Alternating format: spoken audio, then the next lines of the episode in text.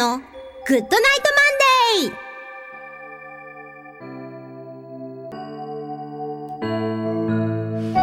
皆さんこんばんは。篠笛神楽笛奏者の秋吉沙羅です。毎月第一月曜日のこの時間は秋吉沙羅のグッドナイトマンデーをお届けしています。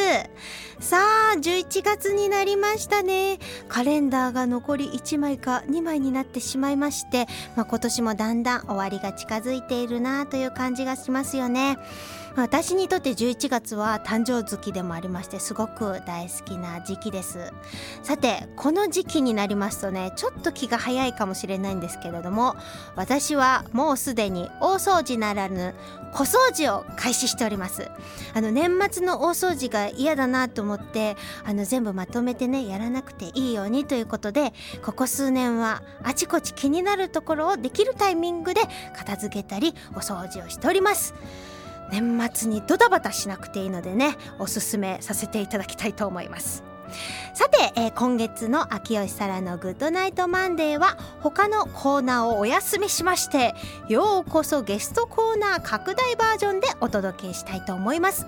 ゲストは谷口浩さんです。なんとフィジー共和国に奇跡の学校を作った男と呼ばれている方なんです。ものすごい魅力にあふれた方です。どうぞお楽しみに。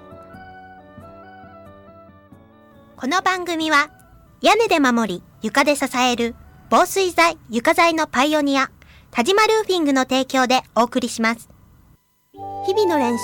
楽器のケアこれは私たちミュージシャンが美しい音楽を奏でるために欠かせないもの。雨漏りしない屋根足元を支えてくれる床。これは私たちが生活するのに欠かせないもの。安心安全な空間で生活するためにも防水材床材のメンテナンスを心がけましょう。屋根で守り床で支え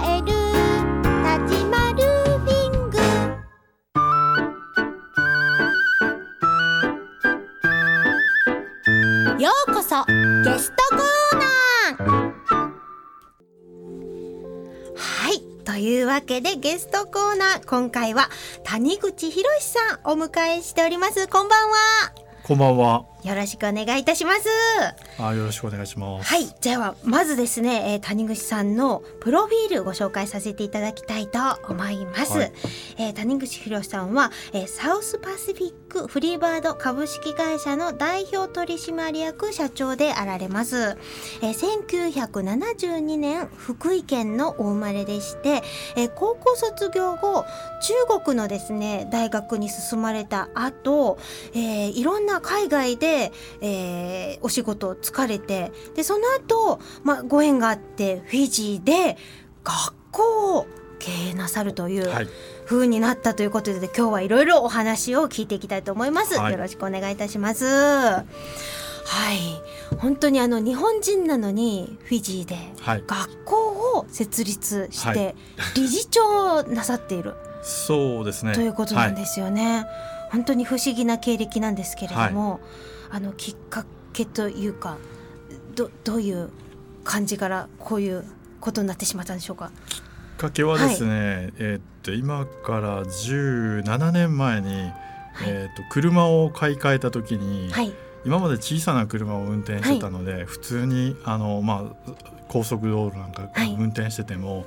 あの80キロ90キロぐらいで走ってたんですけど、大きい車に買い直してってした時に、うん、どうしてもちっちゃな車と同じようにアクセルを踏んでまして、うんうんうん、えー、まあ、高速道路だとオービスシステムっていう、はいはい、あのスピード違反を写真で撮るシステムがあるんですけど、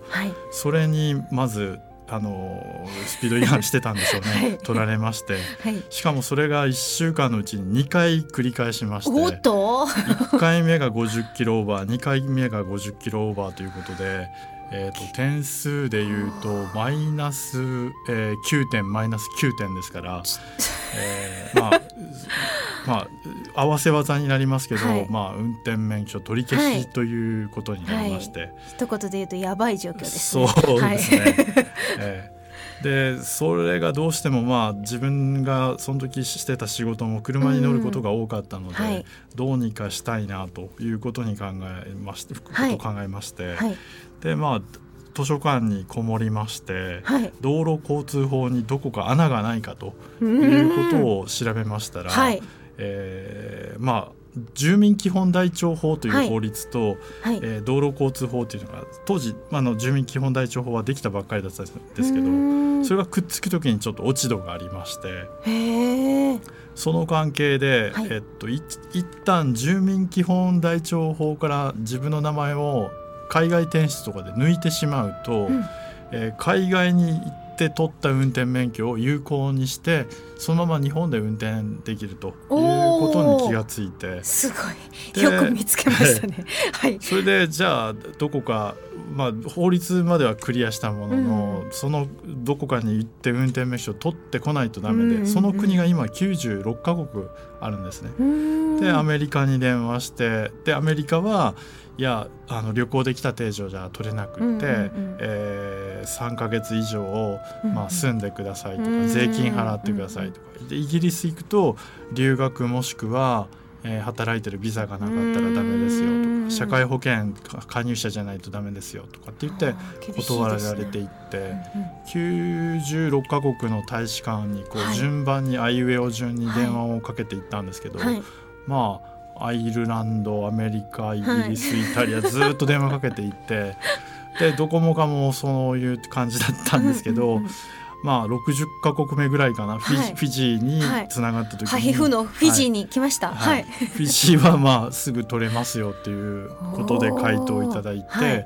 で初めてフィジーに行ったのは運転免許を取りに行ってで運転免許を取りに行って帰ってくるっていう、まあ、ただそれだけだったんですけど、あの運転免許センターに行って並んでたら。うんまあ、えー、あなたどこの人みたいな感じで地元の人に声がけ受けて、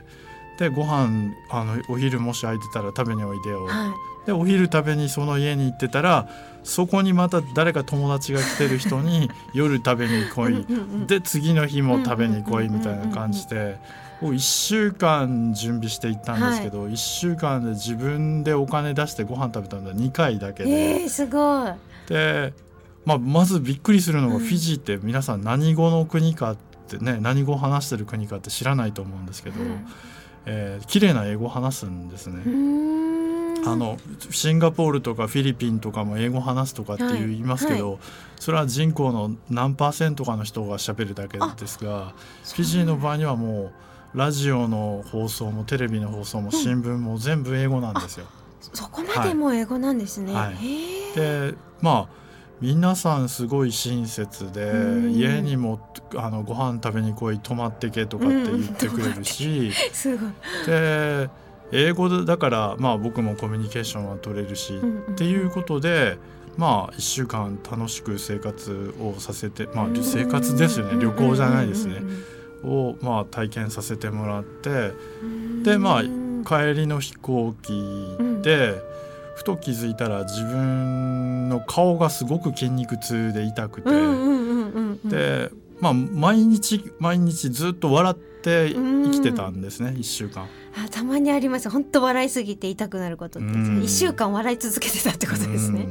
しかもまあよくよく考えると僕はそれまでの間、うん。うんあの日本と中国と行き来してコンサルタントの仕事をしてたんですけど、はい、やっぱり騙す騙されるみたいな感じの世界で仕事をしてましたからやっぱり顔もうんまあ自分でこう鏡見たことありますけど本当殺人犯みたいな顔をしてて。はい、目があの目と目の間に縦にシワが入ってましたからね。ゴルゴ13みたいな感じで、ね、でも今の谷口さんからちょっと想像できない顔つきだったということですねそれは。でそれが多分、うんうん、まあ、一番自分の中で筋肉痛顔が筋肉痛でしかも僕は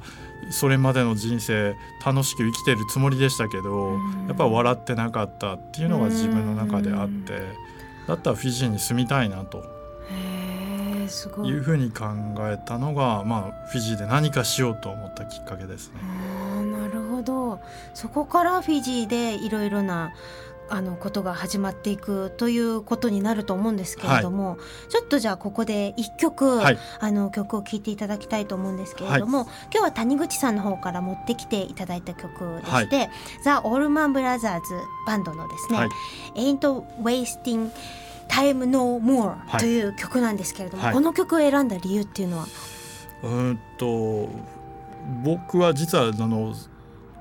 2016年にあのがんの告知を受けてまして、はい、えー、ステージ4の末期がん患者でもあるんですね。でまあ僕は常々それその経験で、まあ、今回復しましたけど、うん、それからやっぱり時間を大切に使いたいなっていうことで、うん、あの無駄にはしたくないっていうのがあって実はこのオールマン・ブラザーズバンドは、このアルバムを出す前に、えー、確かベースとギターが飛行機事故で亡くなってるんですね。でまああのあの時はこうしときゃよかったとかもう少し仲良くしときゃよかったみたいな感じのっていうところとまあ時間って無駄にできないなっていうそういう曲ですねこれね。いや私もちょっと歌詞を拝見したんですけどもすごいなんかこう鼓舞されるというかねそんな気持ちになる歌詞でした。というわけで、えー、それではお聴きいただきたいと思います。ザ・オールマン・ブラザーズ・バンドで「Ain't Wasting Time No More」。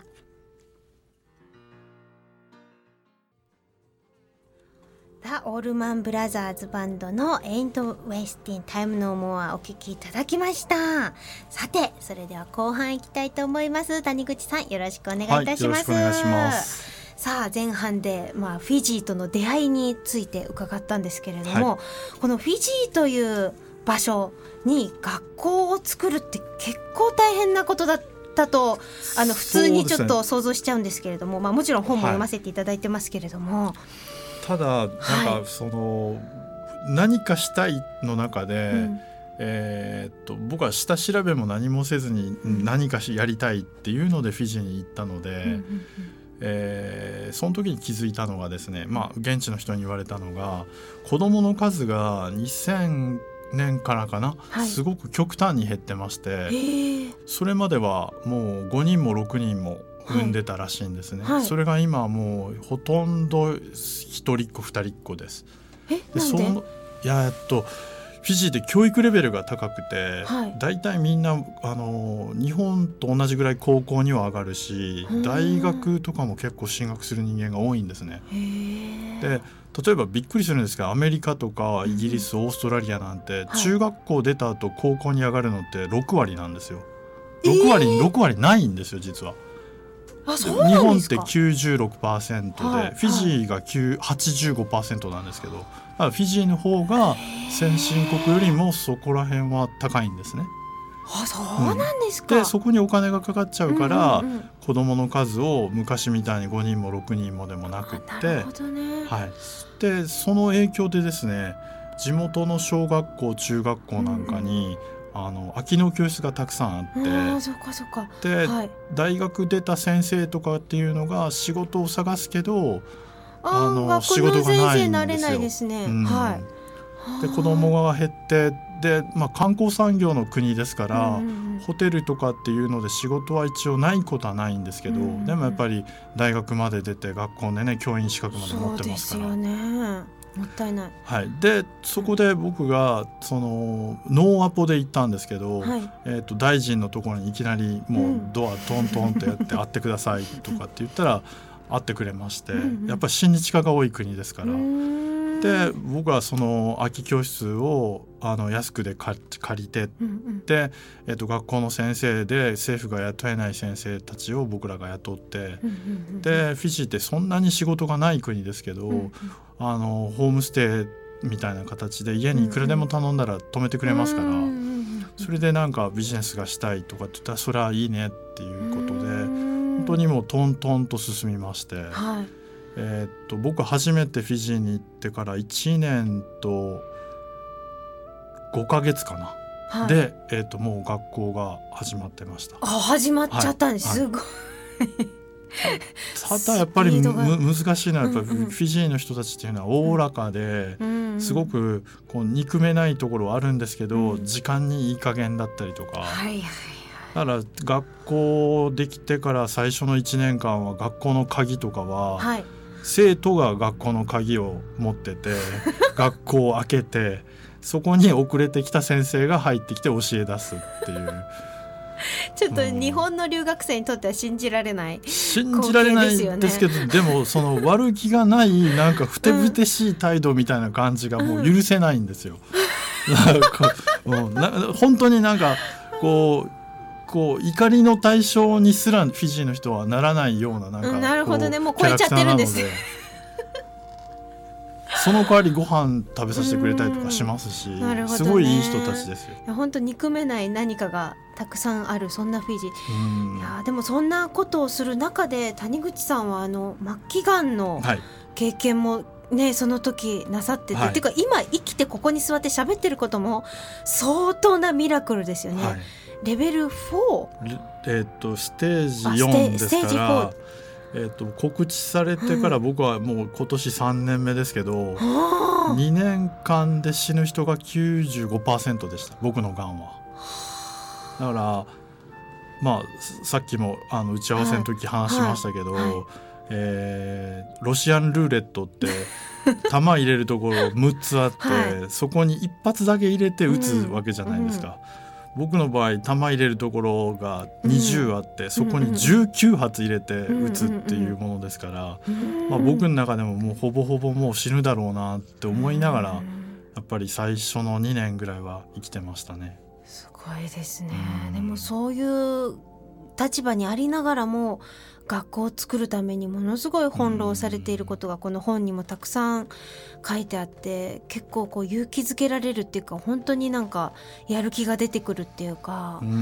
そういう力をいただいたなって思うんですけれども。英語の語学学校の留学先とすると、うん、世界で、えー、僕らの学校って実は今2番目に大きいんですね。うんで学校の規模もあの皆さん多分まだ認知はそこまでされてないと思うんですけど、うんうん、えー、非常に大きくて語学学校で今600人。高校だと全部で何人入るんだろう。2,000人ちょい入るのかな？そこまで拡大したんですよ。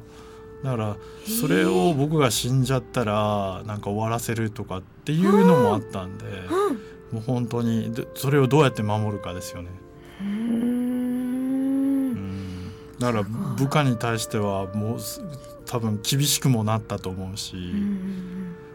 僕は何かあってもお前らがやるんだよっていうのもありますから。なるほどね私そのそういう立場にあってもこう一生懸命っていうかね本当に必死でそのいろんなことに立ち向かって本当になんかくじかれそうになることばっかり起きるじゃないですか。本を読んでて、はい、なんか「えー!」っていうのは、はい、ね例えば、ね、そうそうなんかパスポートがなくなっちゃうとかもういろいろなんか大変なことが本当起きてるんですけど、はい、なんかやっぱりその谷口さんがいつでも最初すごい楽観的なんですよね。ああなんとかなるよみたいな感じで結構なんとかなるものとならないものともちろんあるんですけどなんかあたふたしないでまあまあなんとかなるっていう感覚がすごいなんか読んでて伝わってきてすごいこの感覚って僕らが動物であったら、うん、そこで泣いたりうめいたりで何も解決せずに終わると思うんですけど、うん、やっぱり僕ら知性ある生き物ですから、うん、そこは何か知性で解決っていうのは 一番なんかうん人間として取るべき選択かなとは思います。私動物的だと思います。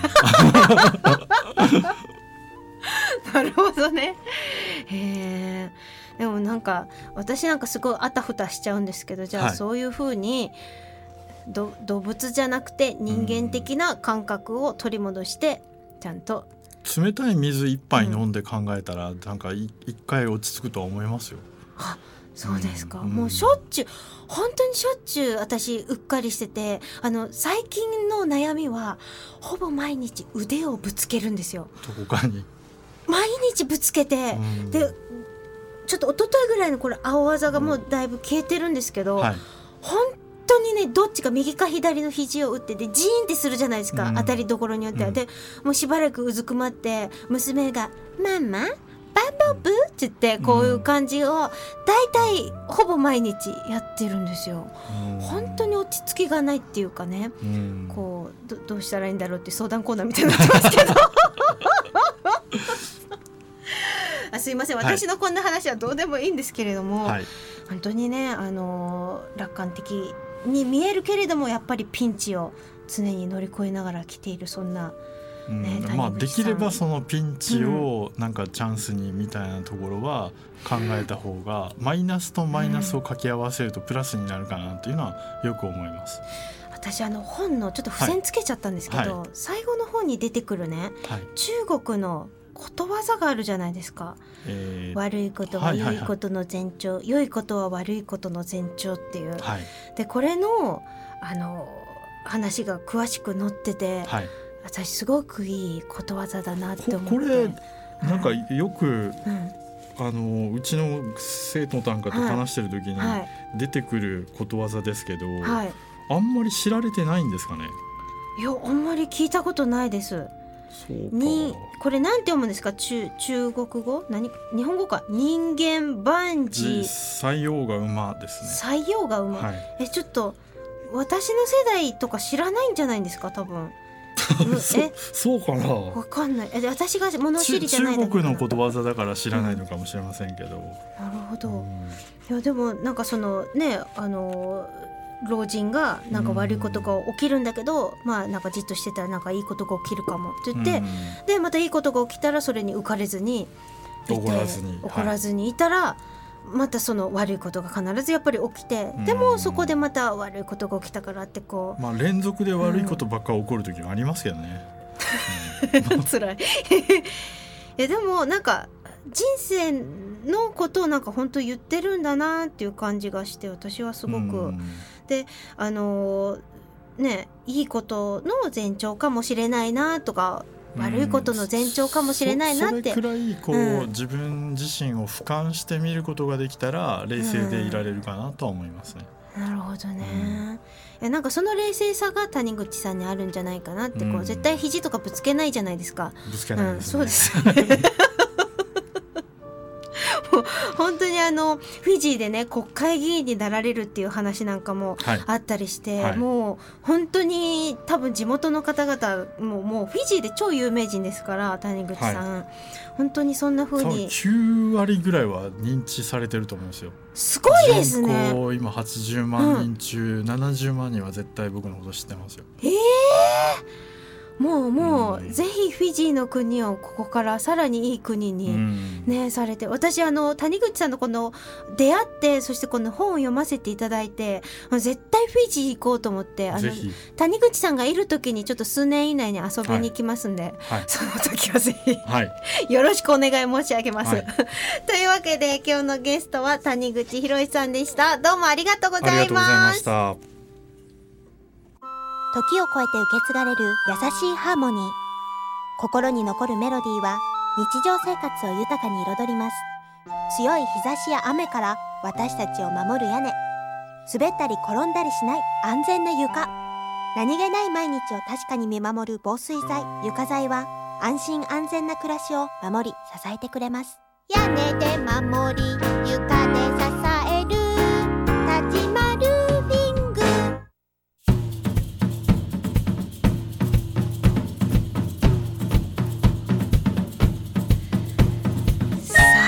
早いもので終わりの時間が近づいてまいりました皆さんいかがでしたか？谷口さんいかがだったでしょうか？なんかあっという間でしたね。はい、短いもんですね。ね本当に。それでですね、今日は皆さんとっても嬉しいお知らせです。なんと、この番組ではゲストの谷口博さんが出されたですね、本、フリーバード自由と孤独を先着で5名の方にプレゼントしますイエーイえー、応募の方なんですけれども FM 西東京のホームページにあります番組からのプレゼントというアイコンからご応募いただきたいと思います。もちろん、ポッドキャストのブログからもリンクを貼っておきたいと思います。えー、そしてですね、この番組は放送終了後にインターネットのポッドキャストでも配信をしております。各検索サイトから FM 西東京で検索をしてみてください。それから、それから来月なんですけれども、いよいよ私のライブ近づいてまいりました。12月3日、秋吉沙羅ライブということで、南青山のマンダラにて、えー、夜の19時半から、えー、スペシャルなバンドのメンバーと一緒に演奏させていただきます。こちらもぜひチェックしてみてください。というわけで、あっという間の時間でしたが、谷口さん、ぜひ今度。はい。フィジーでお会いできたらなと思いますので、はい、ぜひフィジー来てください。はい、よろしくお願いいたします。というわけで次回だ、えー、来月の第一月曜日のこの時間もどうぞお楽しみに。お相手は忍笛神楽笛奏者の秋吉沙羅でした。バイバーイ。この番組は屋根で守り床で支える防水材床材のパイオニア田島ルーフィングの提供でお送りしました。